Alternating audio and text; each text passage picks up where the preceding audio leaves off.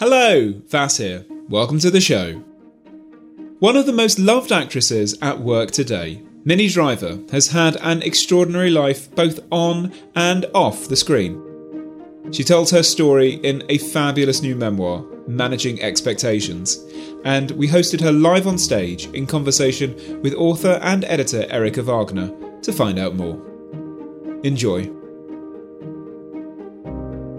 You start the book with a kind of a tough story. You're being carried back to boarding school. Yeah. A- against your will. Yeah. So it seems. The reader gets kind of one impression at the beginning yeah. of this story. What makes you, it's a very arresting way to start. Well, I did. My mother used to tell the story of me um, screaming that I was being abducted and um, throwing my clothes out the window which seems counterintuitive to then wanting to run away because it's much harder to run away naked than it is to run away clothed, as I found out. It's funny how your, your drama becomes your comedy and your humor when you look back. But it was very, very painful at the time. Like, I did not want to go to boarding school. I did not want to be away from my mother, or my father for that matter, sleeping in a room of noisy, snuffling strangers. Um, I really wanted to be at home. But uh, there were, again, I think what's interesting is like you sort of, to begin with your tragedy, your little nine year old tragedy, and then as you open the aperture, you start realizing the and framing and giving context to the relationship that my mother was having with the man that she had to marry in order to maintain 50 50 custody of me and my sister. So you, you start to get the context as the story goes on. But yeah, it begins in a very dramatic way because I, I was a very dramatic little girl.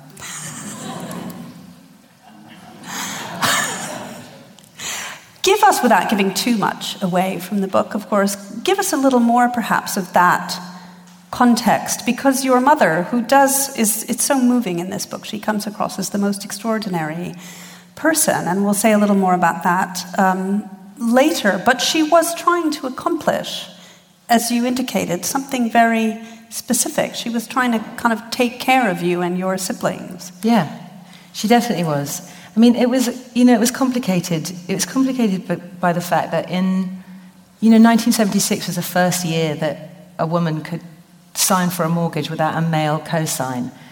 It was so oppressive. And when, you know, my parents weren't married, and when they broke up, my sister and I were made wards of court. And the judge, this, I always just imagined him as just a sort of periwigged, patriarchal bugger, who said, who gave her impossible, you know, an, an, an impossible set of tasks to accomplish in order to hang on to her kids, which was she had to be married, have us in school, and own her own home. And he gave her seven weeks to do that. So, you know, she, she did it. And I think it was complicated and perhaps not thought out all the way. And there was, you know, an enormous amount of grown up pain around all of that that I didn't understand. And certainly my sister and I were suddenly living a very, very different life to the one that we had been living before. And I rejected it completely. Um, I rejected the, the mildewy cottage that we moved to, the falling down, damp, one shared bathroom. And I really rejected my stepfather, like with great articulation. you know, which I think was probably quite, probably quite hard for him. But, you know, not that hard. I mean. But I think one of the wonderful things you do in the book is, and we were discussing this a little bit in the green room, is you feel very much in the present moment with the nine year old you or the 11 year old you as we go on. The reader has a sense that there is grown up pain around that the, grown up reader can guess at, but we feel very strongly that Minnie's passion. And that's one of the things that's so powerful about the book. Thank you. It's interesting because I suppose I thought when I started reading the book, well, she's there, she's going to go to this awful boarding school that she's going to hate and be miserable and run away from. But that actually was not in the end the case. No, it's a wonderful school. Like, you know, it's, you know, I return to the, not just the idea, but to the ethos and the reality of that school over and over again, like in my life. I, I reference it, I reference my teachers. My son now goes there, which was all of his choice. Um, it's, it's really interesting. Like, it's been a huge figure in my life, my school, um, even though it was the separation from my mum was, was really difficult. But I'm, in, I'm interested in like how you amplify that voice. Like it's such a pure voice when you're a child, the undiluted version of who you are, and so many things are forming that adults are constantly trying to to reclaim that beginner's mind that a child has constantly. We try and do that, I think. I really wanted to hear her voice, and because I always thought she was so funny and so misunderstood. and then I found myself in this wonderful school that could accommodate the, um, I suppose, the big emotions that I had, and they helped me, you know, it really helped me channel them creatively. Tell us a little bit about Alistair. Well, Alistair, teachers. Alistair's one of the most amazing people, you know, on the planet. Uh, he, he really was sort of it, I mean, I say in the book that he's a mixture of like Dickens and Chaucer, like a character out of Dickens and Chaucer, because he really is. But he was the kindest. Um, he paid attention to who the children were as individuals.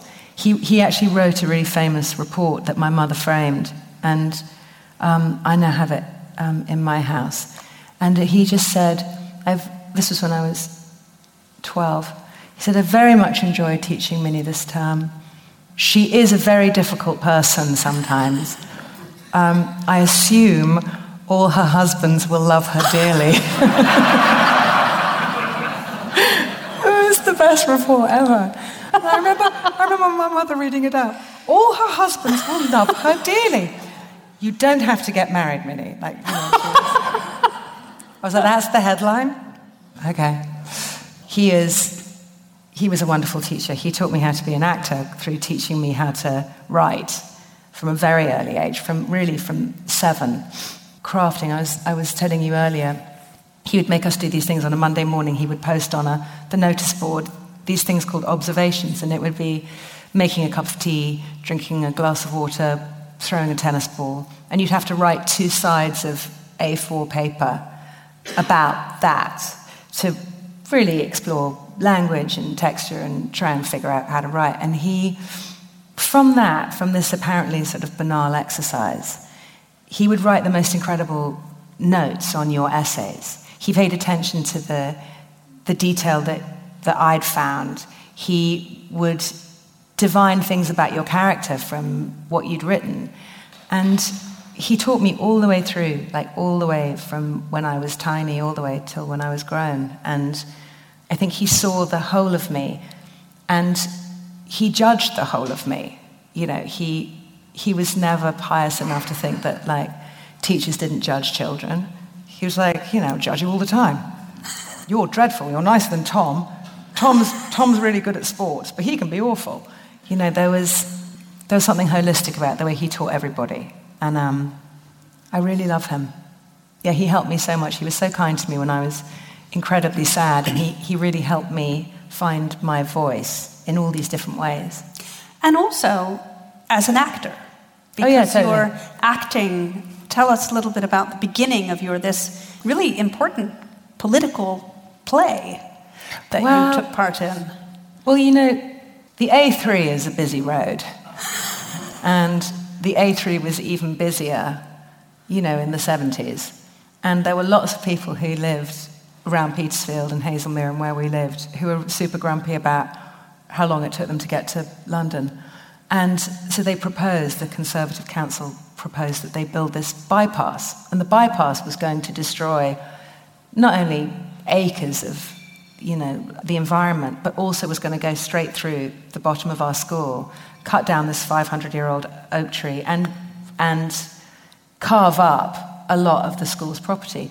So, in the best traditions of this super strange progressive school that I went to, and that my mother also went to, by the way, and everyone in my family except my dad, they, they said, well, the best thing that we can do is write a protest musical.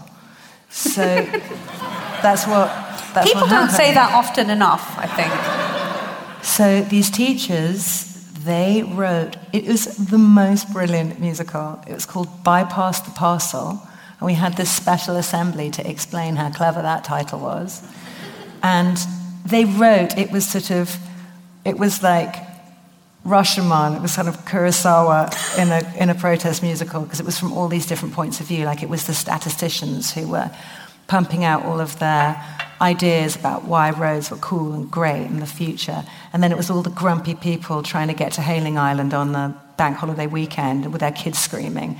And then it was like the road itself, who, and the road was the road, the road was, we danced the road. We were in like black balaclavas with like yellow lines down the front. And we did this super, like there were no words. The road like danced its like viral load across the stage. It was completely brilliant. And there was one, and brilliant lyrics and one, really wonderful music. And there was one solo in the whole thing. And you had to audition for this solo, which was to save the 500 year old oak tree. Now, that tree and I were already deeply connected because it was the place when I ran away naked and sad. I would climb this tree and I would hide in this tree. But nonetheless, everyone had to audition. And that was my first audition was auditioning to sing to save this tree and as i say in the book you know i really loved and wanted to save the tree but i more wanted to sing the song in front of lots of people. so, you know, I've like struggled. I've struggled with with advocacy and attention grabbing. Maybe always. And you have the most wonderful conversation with your friend Greta. yeah, Greta's not her real name. I changed it to protect her identity. She knows who she is. No, I'm joking. She probably does. But yeah, Greta and I had About empiricism and subjectivity. Yeah, we wrestled with empiricism and subjectivity. I didn't understand why someone could be the best. Like the, the, this idea that there was one person who was destined or could only sing this song. And I asked her, I was like, why does there have to be one person? She was like, I don't know. And I was like, but, but you, but, but we're not, you know, we're not supposed to judge each other. And she was like, well, you know, somebody's got to judge us. And we, we both auditioned for the part, and then I got the part, and it was really the end of our friendship, um, which was devastating and a first foray into how lonely it is at the top, you know, of a, of a tree. I didn't plan that. That was quite good. That was good. That was good. That was very good. That was very good. But do you think that, you know, it's an early lesson? You, you do go on in the book to tell stories about the not exactly, it isn't random the way you're chosen, but it is subjective. It is subjective, and I think it's about internalizing that subjectivity, which, as a young woman, and certainly any young woman who wants to be an actor, in my opinion, has some version of a schism within them because you just have to have these breaks in order to have conflict to make you an interesting actor. But I mean, in my opinion, but you, you know, you can get a bit, you can get a bit lost.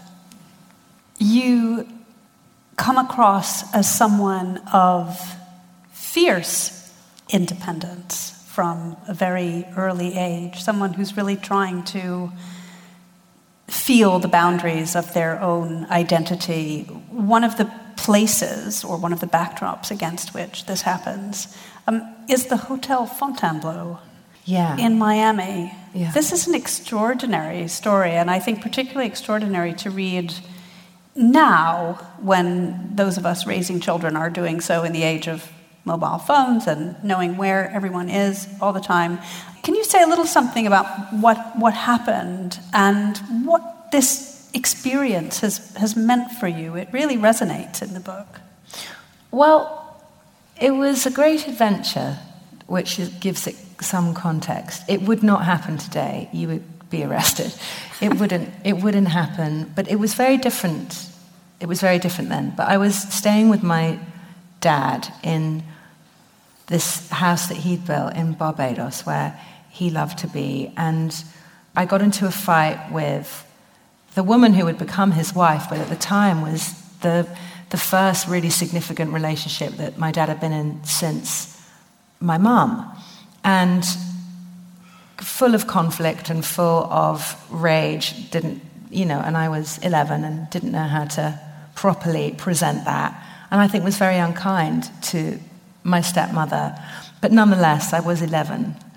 And there was a fight which I don't recount it in the book because I remembered the fight with my father rather than what precipitated the fight. But my stepmother reminded me that it was because I'd nicked her scarf. So, and also, as she said, which made me a liar and a thief. Um, but um, I don't remember which, we, that. which we've agreed is going to be the title of your next yes, book. next book. I think. Yes, the, the liar and the thief, or I am a liar and a thief. Anyway, my dad was very, very angry about the whole thing, and I wouldn't apologize for what I'd done. And he said, Well, you're getting on the next plane back to England. And he quite literally meant that. But there was no flight that night. And he was so angry, he put me on the first plane back to England, but it went via Miami for a day and a night. And I went by myself, and I went and I stayed in the, the Fontainebleau, which is how they say it in, in Fontainebleau. Fontainebleau uh, which was probably the biggest den of iniquity and cocaine, like in Miami Beach in 1981, which very prophetically, my dad's assistant, when he was trying to sell me on why this was a good, it was, I was going to have such a great time, um, he was like, "It's so great. They've got uh, there's a staircase they have in the foyer of the Fontainebleau, and uh, um, it's it's the staircase, and it just it just it goes nowhere." And I was like, why does it go nowhere? He was like, I don't know, it's just called the staircase to nowhere. And that was so perfectly summed up the whole experience, because there is indeed this staircase to nowhere in the foyer of the Fontainebleau Hotel. And um, I went there and I had a really strange odyssey with a, a Cuban dissident who sort of took me in.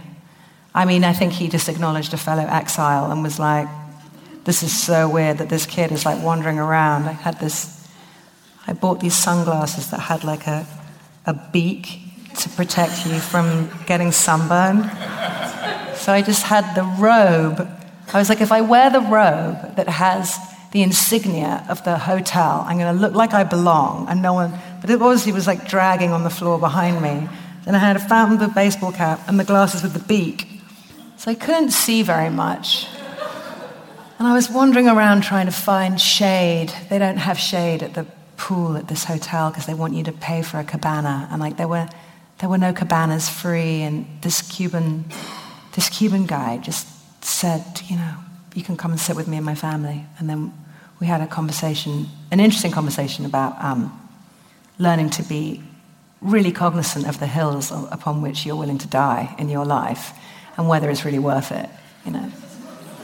It was, it was really, it was amazing. He was amazing. It taught me a lot, and it was a very independent kind of adventure, even though it's sort of like called Child Protective Services now. Yes. Then it was crossed with kind of Eloise.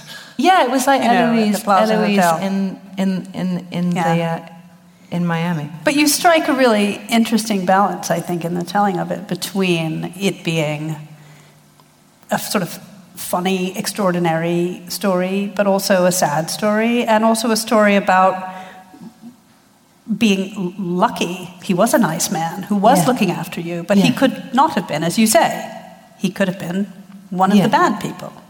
Yeah, I mean, I actually think he probably was one of the bad people. Like, I really definitively, I think he might have just. But been, not to you. But not to me. To me, he was.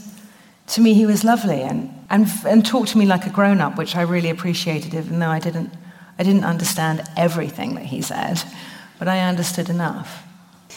When you tell these stories and think about these stories, you yourself have a teenage son who you say now is at the school that you went to, and you tell these stories of your childhood that are about testing the boundaries of freedom and testing the boundaries of people's tempers and patience. Mm-hmm.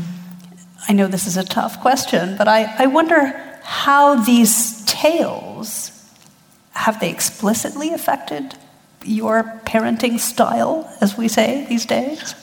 I think so. I mean, I think it can always go one of two ways, can't it? You either repeat the history or you forge a new one.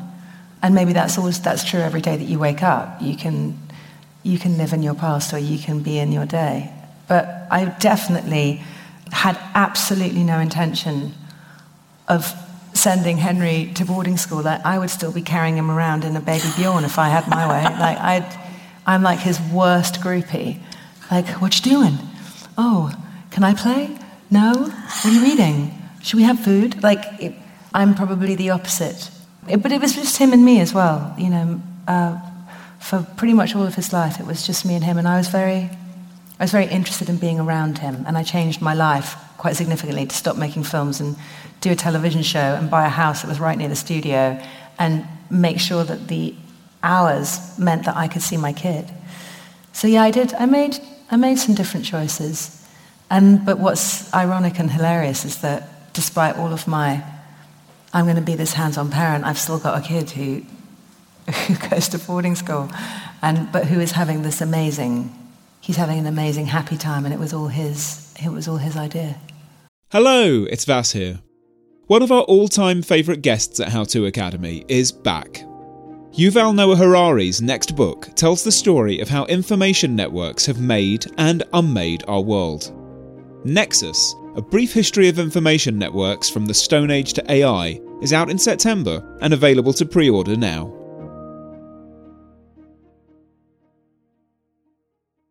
Hey there, I'm Dr. Maya Shankar, and I'm a scientist who studies human behavior. Many of us have experienced a moment in our lives that changes everything, that instantly divides our life into a before and an after. On my podcast, A Slight Change of Plans, I talk to people about navigating these moments. Their stories are full of candor and hard won wisdom. And you'll hear from scientists who teach us how we can be more resilient in the face of change. Listen on the iHeartRadio app, Apple Podcasts, or wherever you get your podcasts. Well, I suppose I think that if kids feel safe, they also feel able to go away because they know they can yeah. come back. That's what I like to think. I anyway. think so. I think it's like, what's that great? There's a great, I won't remember it, but it's in The Flea by John Donne, and it's about being a compass with the other person. Oh, yes. And the foot that reaches out, but being, but it always returns. That's how I think about hen, or on an elastic band, something. I want to ask you about swimming. Oh, yeah.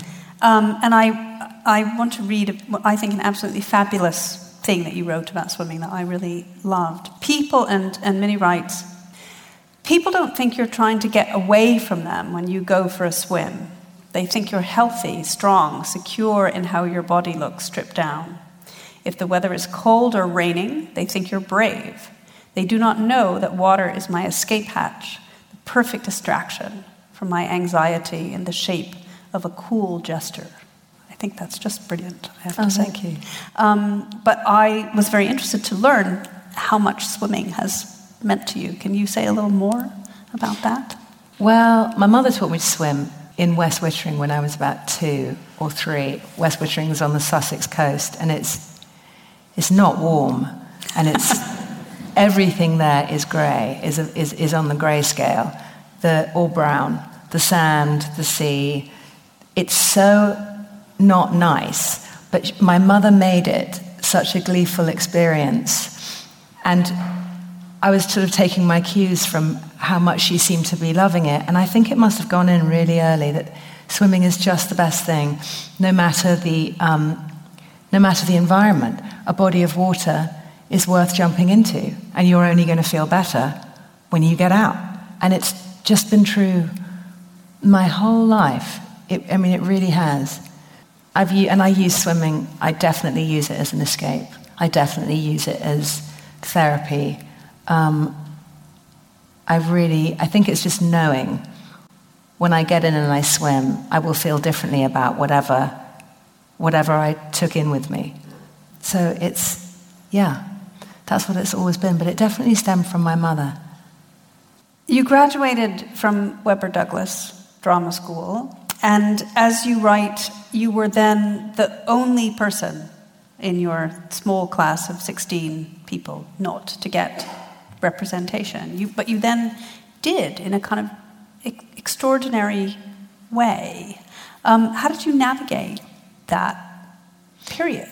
Because I'm guessing one goes to drama school really to achieve that one thing, to then go on in the world as an actor. Yeah, yeah, you're. I mean, you're really stuffed. I think if you when you leave school. I mean, that was the, that was the opinion of my teachers who were like, "Sorry, you know, we did all we could, and you wrote all the letters, and they came and saw the plays, and then they didn't choose you."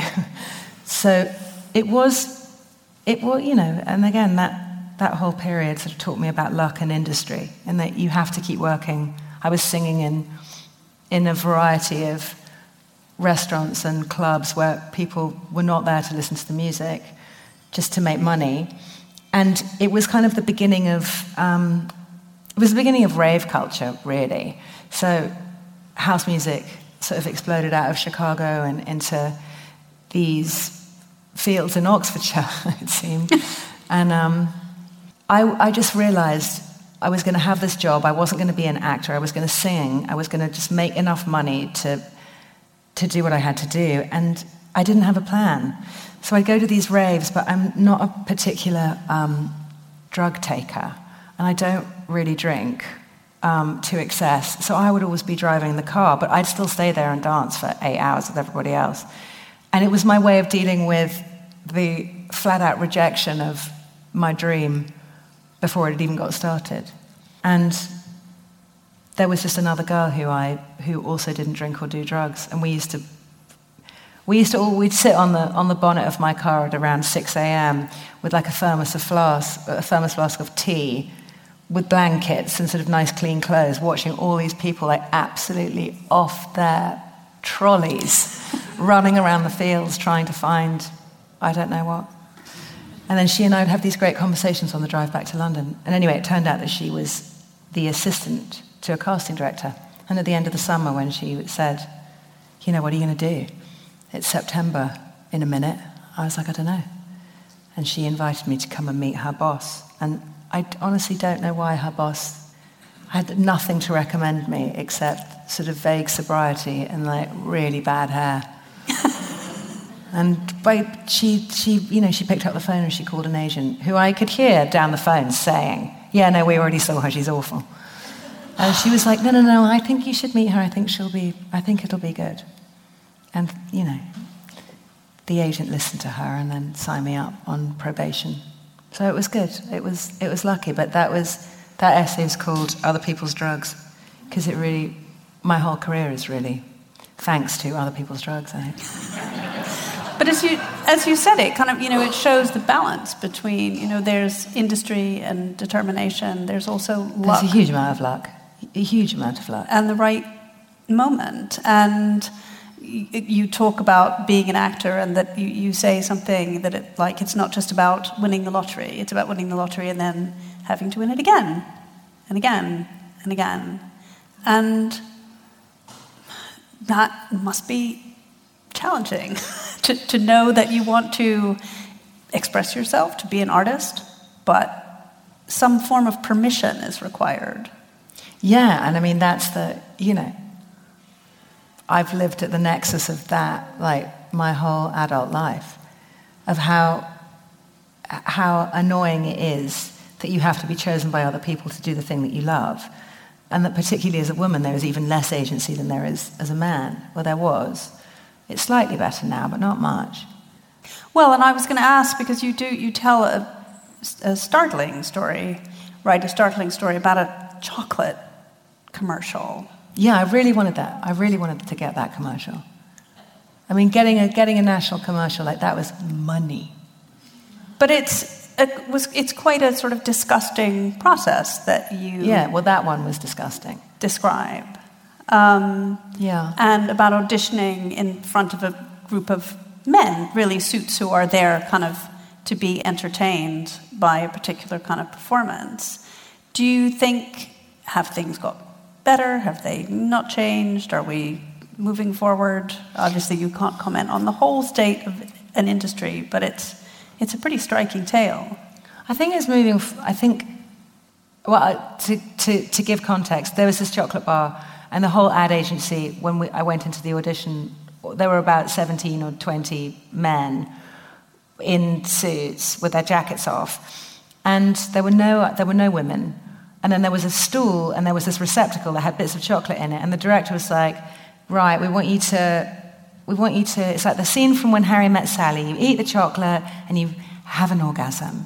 And then you're going to do it the second time, you're going to do it bigger because that's for the Dutch market.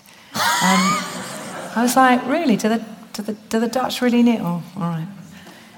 So we, so I knew it was wrong. Like I knew, I knew it was, I knew it was really pervy and it was wrong.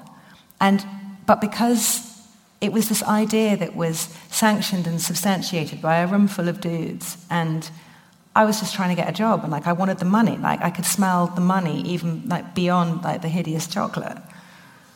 And so I did it. You know, I did it and it was so grotesque. Like the whole thing was grotesque. The chocolate was grotesque. The kind of the chocolate brown teeth, the pretending to be, you know, Meg Ryan having an orgasm in front of all of these dudes. It was just it was horrible. And so when they told me to do it again, I said I said that I wouldn't you know, and then, and that got the response, mm, everybody else would do it, you know, what's so special about you? Anyway, I, I left, and then they called my agent and said that I was difficult, and that that was then this moniker, which is then hung upon a woman like a scarlet letter or a or something.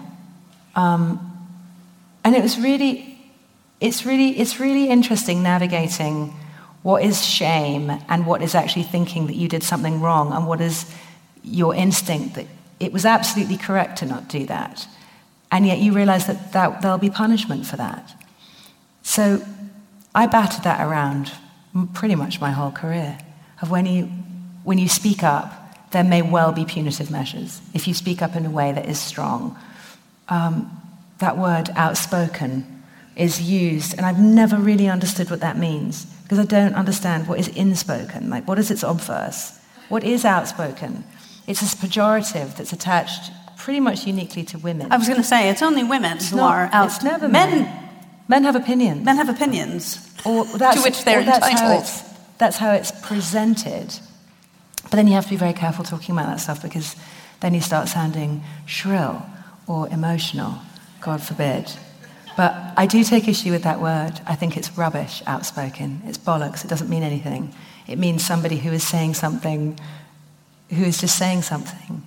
And I've learned that if you, even if you present your argument politely in film a lot of the time, um, if it slows things down or it makes people have to change their course, you, you can be saddled with a, you know, but I mean, I've had Tricky. my fair share of like actually being difficult. Don't get me wrong. I just, I really know the difference. But there is no nuance. The way that you're parsed P A R S E D as a woman in Hollywood is there is no nuance with that. But you yourself, if you're lucky, get to see, oh yeah, I'm being an ass. Stop doing that. Be um, You can, you can see where the boundary is for yourself. Definitely, and particularly now.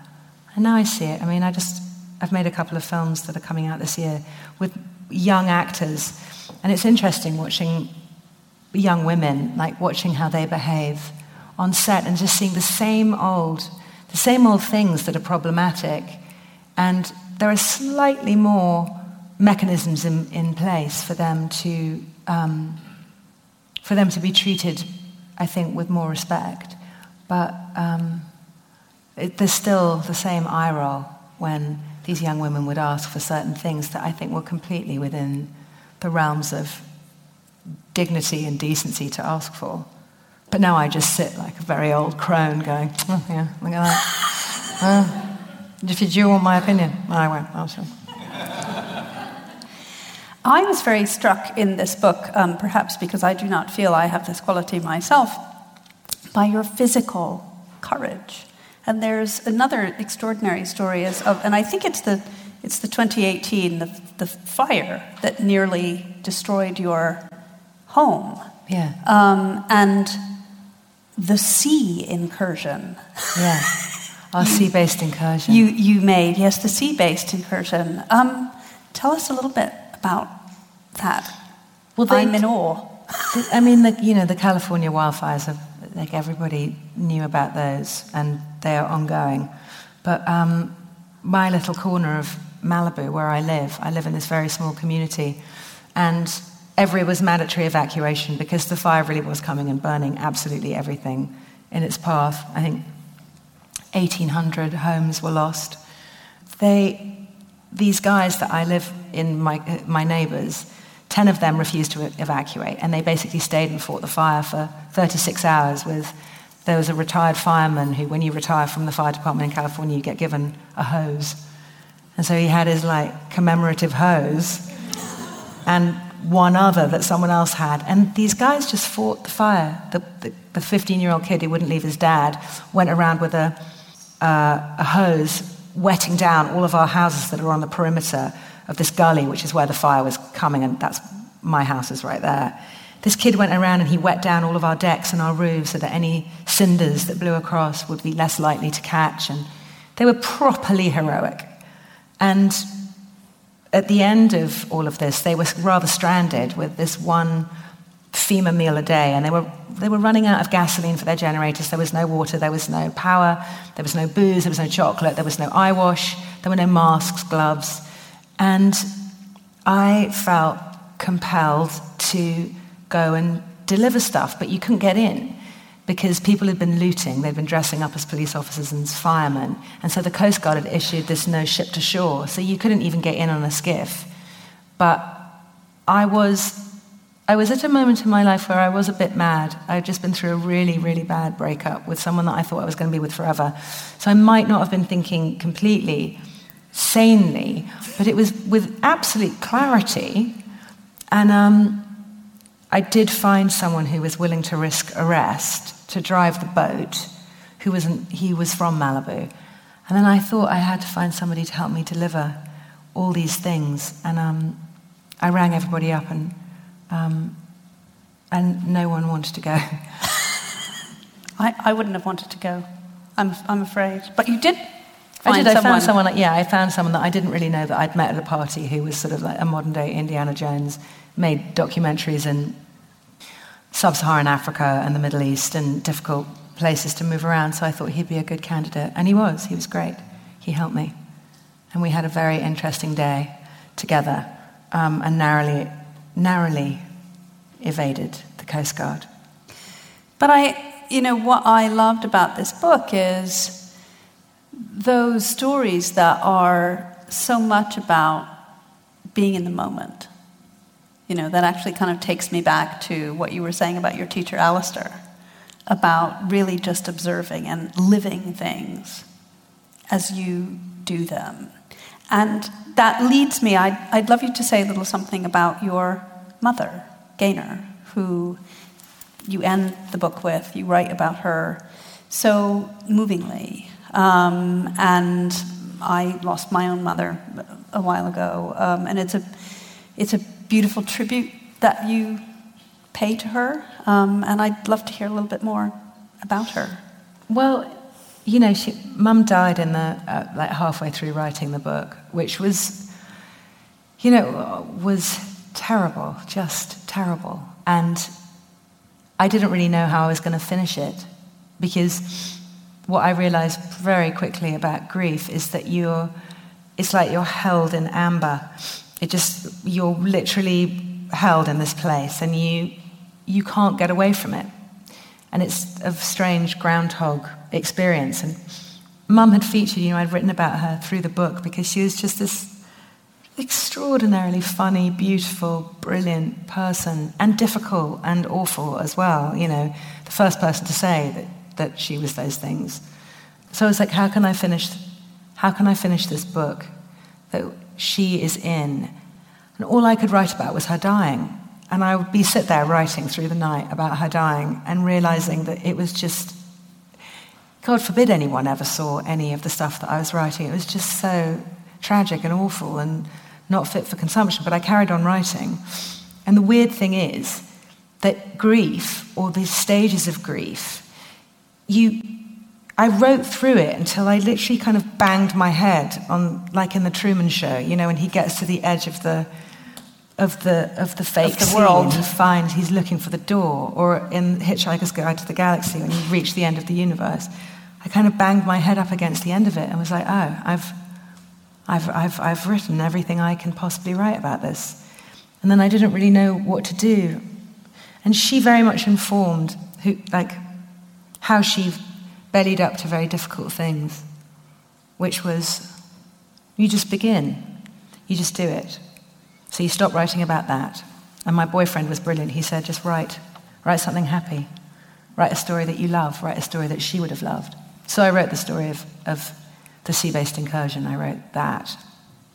And then I could go back, and it felt very, very important to this process of grief to at least try and, and incorporate her dying into the book because it was, it was so awful, but it was so beautiful and far more akin to, to birth than any of us give, give death credit for. And it was a privilege to be with her. And we're so lucky that we were. You know, I've lived my whole life, pretty much. 26 years I've lived in California, and COVID meant that we were here in England. And right there, and my sister and I, my brother and her sisters, we could be with her. And I think I wanted it to, you know, she was very funny. She was very funny even as she was dying. And uh, I thought that was worth, that was worth writing about. And I think it was a fitting tribute she probably would have found there's a photograph of her at the end of the book. She would have been like, God, that's a bit bloody dramatic, isn't it? but um, it, but it's, it's great. I love that there is a picture of her at the end of the book. She is, um, she's the best sort of full stop, and she was the best beginning. But it's a privilege too that you share that with us. It's a, it's a wonderful and intimate thing to, to share with your readers who it is an honor, I think, to be allowed into someone's world in that way and, and really get to feel who, who that person was. And something you I wrote down, um, what you alluded to with uh, your mother saying, it's all a decision. You just decide and then you do something. You don't have to know everything, but you have to begin. And that's a great piece of advice for those many moments when we think, what on earth am I going to do? There, there must be a good choice here, but I can't see what it is. And just do, do something. Yeah, do and something. I mean, her, her advice to me, like in my life, has echoed through this, this process of grief, which, you know, it doesn't end. Like, I completely understand now why people wear black for a year. Like, I completely Mm. understand it. It's not that the black is a reflection of your inner state, it is to let people know I am in this netherworld. I am in this place, and you should know that anything I say or that I do is let this, let this black clothing give that context. Because life goes on, you know, life goes on around you, and it's the, it's the beautiful thing and it's the hardest thing when you're grieving. So I think her advice, her advice in living is what's helped me with her dying, which is just, just begin each day. Just, Just do begin. that day. That's wonderful. Well, we're going to begin now with some questions from our audience, Oh, if that's all right. Uh, yeah, maybe fine. we'll change the, the lighting a, t- tiny bit. I don't know if that's possible, so we can see. Um, but so raise your hands, and we have a couple of microphones, and people with microphones will come to you. Hi, hi there. Hello. Uh, you mentioned swimming as being an escape. Uh, was it an escape from? Uh, you mentioned God. anxieties. What are your anxieties? So nice, easy. Nice, easy. Start. That's great. You know, um, I would say that they're common or garden because I just don't. I've never come across a single person who doesn't have anxiety around something. But you know, certainly when I moved seven thousand miles away from everyone that I knew well and loved, the existential anxiety of being this completely different person, which is what I thought I was on a completely different continent. And that was amazing, but also terrifying. This very kind of vertiginous feeling of I could be anyone. Who the hell am I going to be? And not really stopping to interrogate why I didn't want to be myself. So that would bring up anxiety. That swimming would help enormously. I did swim. I did. I did. I did sometimes wear my swimsuit underneath my clothes, just so I knew I had it on, in case I, in case I could go for a swim. And there was a party that I went to in Hollywood when I first got there. And you know, they had like they had the tea lights in the pool and water lilies, and like it was they made their swimming pool purely ornamental for the purposes of their fancy party. And I was just like, over the tea lights. And the, the hostess called my agent and she was like, it's really very strange. Like, I do, we don't understand. Like, she went for a swim. And my agent, who was Irish, was like, well, I mean, was she swimming in the pool or was she swimming in, like, the ornamental lake? And they, they were like, no, I mean, she was swimming in the pool. And my agent was like, well, there you go. I mean, it's fine, you know. this, what's, I don't understand the problem. Um, which was really funny, but yeah, I had to rein that in a bit. Um, I love, I really love swimming. Swimming gets you through grief and heartbreak, I've found. Hi. Um, can you talk a little bit about um, choosing to be a mother and uh, being in the creative arts and what that meant or what that evolution was? to being a creative person and then becoming a mother, and then what does that look like for you? It's, you know, it's the greatest thing I ever did. Like having my son was the greatest thing I ever did, for sure. Uh, it was also incredibly hard. You really understand why there are, you know, a partnership is a useful thing when you need to hand a baby over to someone else. But it was also, it was so clear to me that that was the right thing to do. And the notion of it either derailing my career or not being able to afford it, which were certainly thoughts that I had, they kind of, they were thoughts that couldn't really take root they, they just, they were so kind of eminently subordinate to the idea of Henry and, and him and, and being a mother that I knew that I'd figure it out. I really didn't know how, and I really didn't have a plan, and it was frightening. But I do, I really do believe that babies bring their own luck. And yeah, I think it was one of those things of just of just doing it and not knowing what it was going to look like, but trusting that it would somehow be okay. And I've, you know, I'm not scared of working really hard, and I did work really hard to make it work. Yeah. Hiya, we have one um, excuse me, question from the live stream. Um, they said that you've spoken about the terrible audition process and how sexism still pervades in the industry, and they're wondering, you know, does cinema and acting and film still excite you? Do you still love it, or is it so plagued by misogyny that there's a part of you that you, you don't love it anymore? Oh no, God no, I love it. I love the misogyny. misogyny is why I get out of bed in the morning. I mean, you get very used to you get very used to accommodating the hard things in any job, right? Like there's nothing. It, it is grim. There has been there has been a reckoning. There are now there are now things in place that really do protect, particularly young women, from the kind of predatory behaviour that we all will kind of witness being exposed. But it's a, it's a pretty glacial pace, it, it, it changing, just in terms of, I think, women's voices not getting a bit of an eye roll quicker than a, a man's voice. You know, I think there's a ways to go, but um, I have great hope that that will, that will happen. Bye. do, you, do you think, I would just add to that, I mean, do you think it's because one also hopes that there are more, there are more films being made by women, better I think so, roles definitely. for women. And I, I do think that it's coming, you know, it's now becoming. Someone just said the other day, because I produce a bit as well, and they were like, you know, have you got any female directors? And I was like, don't you mean anyone good? And they were like, no, just they just need to be a woman. And I was like, okay, well, is it bad that it's being shoehorned in?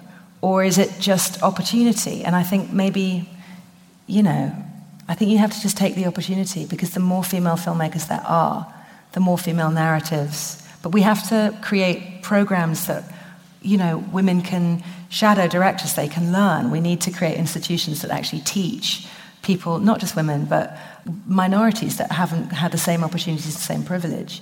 So it's really about creating shadowing programs and um, grants and you know paid work, paid internships for for people of color and for women.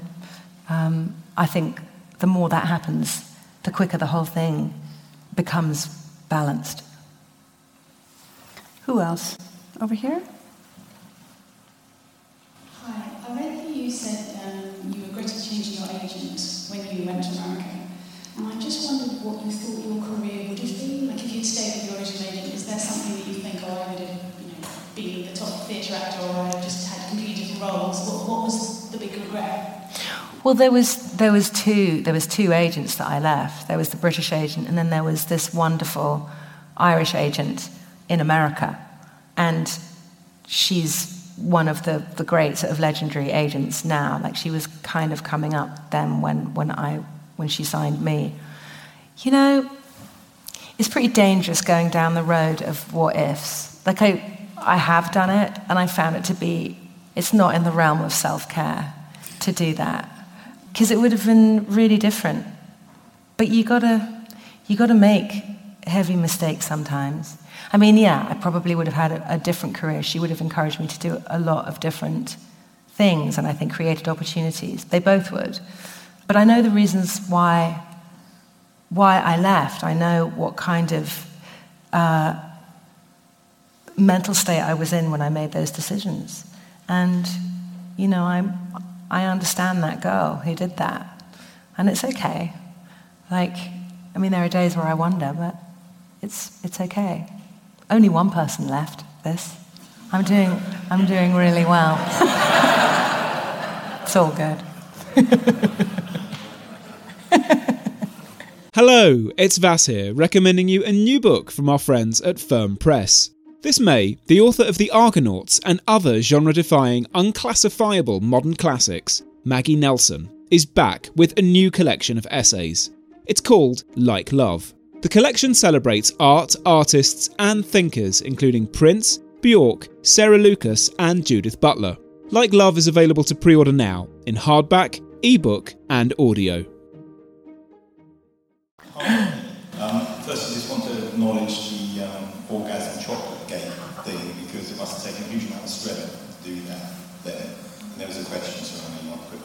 Oh, thank you. It kind of relate to that, which you touched on as well, about misogyny, which is you commented that it's, it's definitely better, but it's got a long way to go.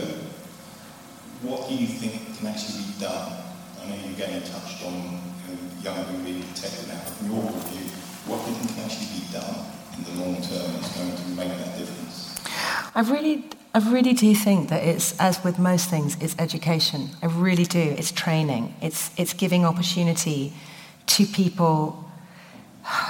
Like I, I, I, I lost a job because it was, I, was, I was let go for, to make way for a person of color to take that job. This was completely righteous and it was right. What was bothering was that the corporation was not necessarily creating pathways within the executive branch for, for people to rise up within that company as a whole. So it felt performative. So I think the more that we really integrate the way in which systemic change can happen, which is by creating pathways of education. Teach someone. Don't just hire a woman to have a female filmmaker because that's going to tick that box. Teach that woman how to be a great filmmaker. Give her the job because she's the best person for it. I mean, it's, it's really, there's, there's an awful lot of shoehorning that is happening right now, which I think is maybe not, it's not as damaging, but it doesn't solve, it doesn't solve the problem. But I do think that sharing your knowledge, like sharing, teaching people, um, mentoring. I think those are really important, really important um, acts of advocacy. And that, I think that's how it changes. I think it's, I would say also, I think it's true in all the creative arts that there has to be change sort of going very far back. People need to see from when they're very young. Yeah. That this could be a possibility for them, not just like, as you say, sort of performatively at the at the end of the process, let's bring in someone now. You need someone who's right now seven, starting to go to films but, and but say, I'm going to be a director. But there's a kind of cultural triage that is happening, which is like, try, I think, trying to make up for just so much wrongdoing in so many areas and so much privilege and lack of access. So there's, there's quite a lot of. Um, performative stuff that is happening while deep systemic change is happening, but it is, just takes longer. Um, I think it is probably going to be generational. I mean, I think there's things that we can do, but it is, you know, I look at my son who's 13 and his class, like, they are, the way that they, the way that they are, they are inclusion. Like, they don't think of it differently. They don't, they don't look at things through the same prism. They, all these kids from all these different socioeconomic backgrounds, ethnic backgrounds, they, they're managing their own expectations like in a different, in a very different way. Because mm. they, I think they feel that the, the playing field for them is maybe a bit more level. Hi, Nikki. Um, what has been the biggest challenge that you've made um, since, well, since you got into acting or an actor? What's been the most challenging thing? Hmm. I think carrying on getting employed so I can pay my mortgage. Like, seriously, you really do keep thinking that every single job is the last job. Like, the last job is always the last job. So the challenge is really in your brain. The challenge is to stay, is to stay sane and not believe the schism and the gap and to maybe just recognize it and to not be tortured by it that I found it really challenging to kind of keep a, a level head whilst wanting people to like me. Thank you. You mentioned you have a couple of films coming out soon. Are there any plans to do any theatre? Well, I really would. I would very much like to do Barnaby. Shall we do a play? this is a great friend of mine who is a producer. I mean, I'm, I'm always, I'm always available. I mean, I really am. I just, it's the weirdest thing. I don't ever really get offered plays, and I don't know why.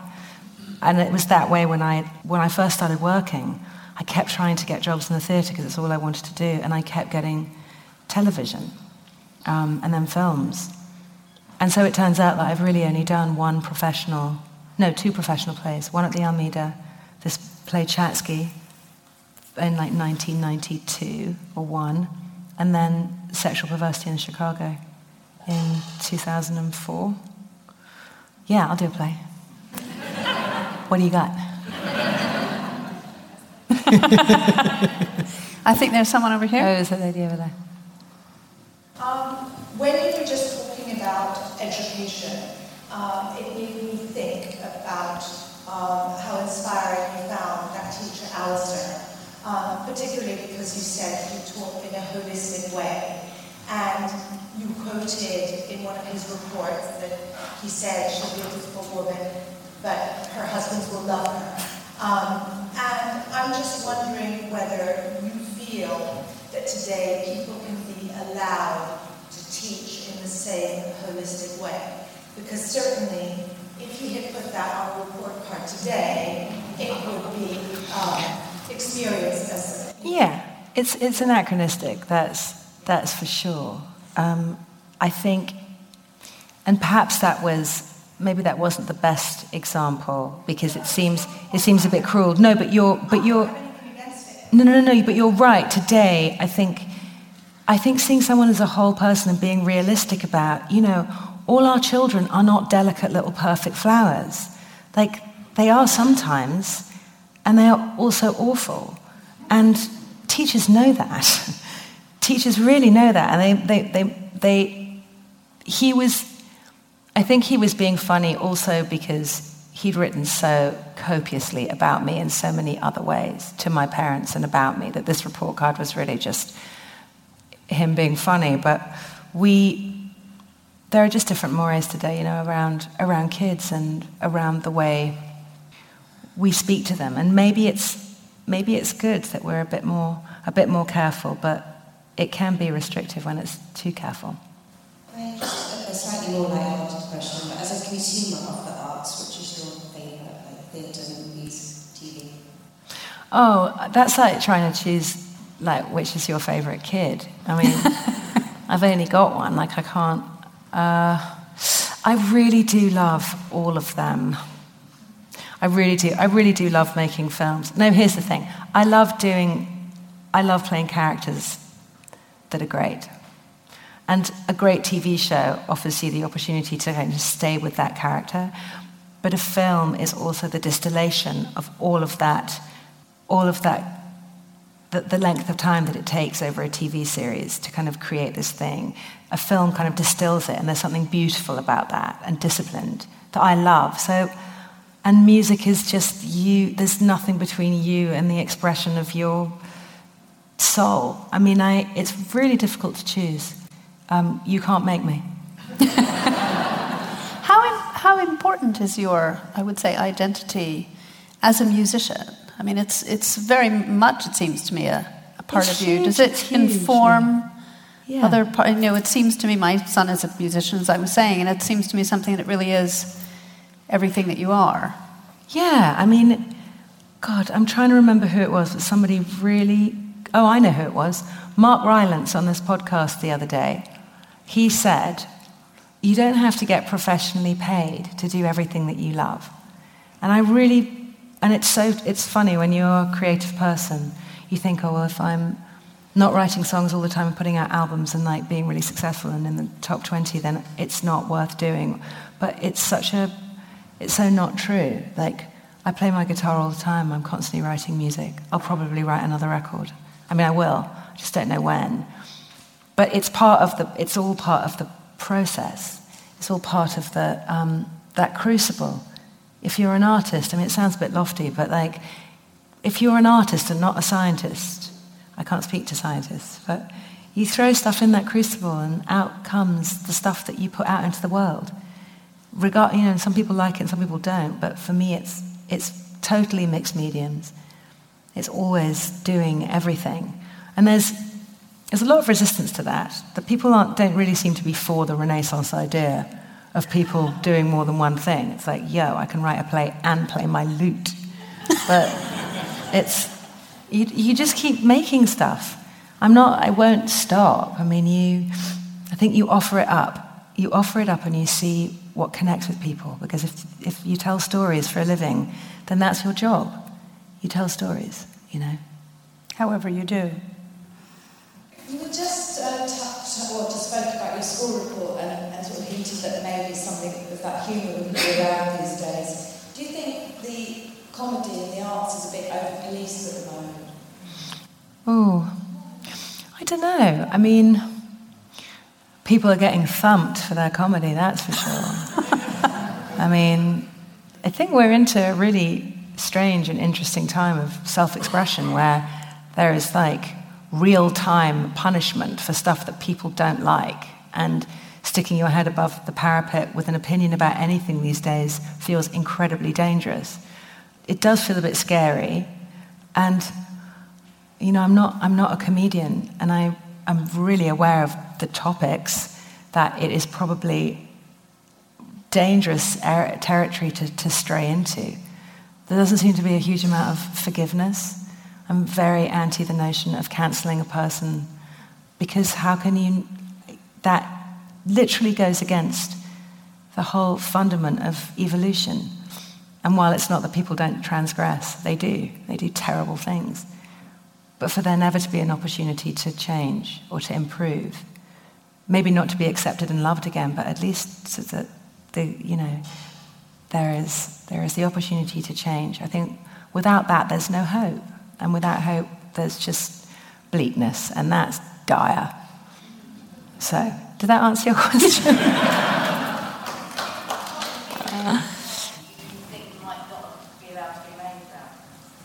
Did, sorry, say that again?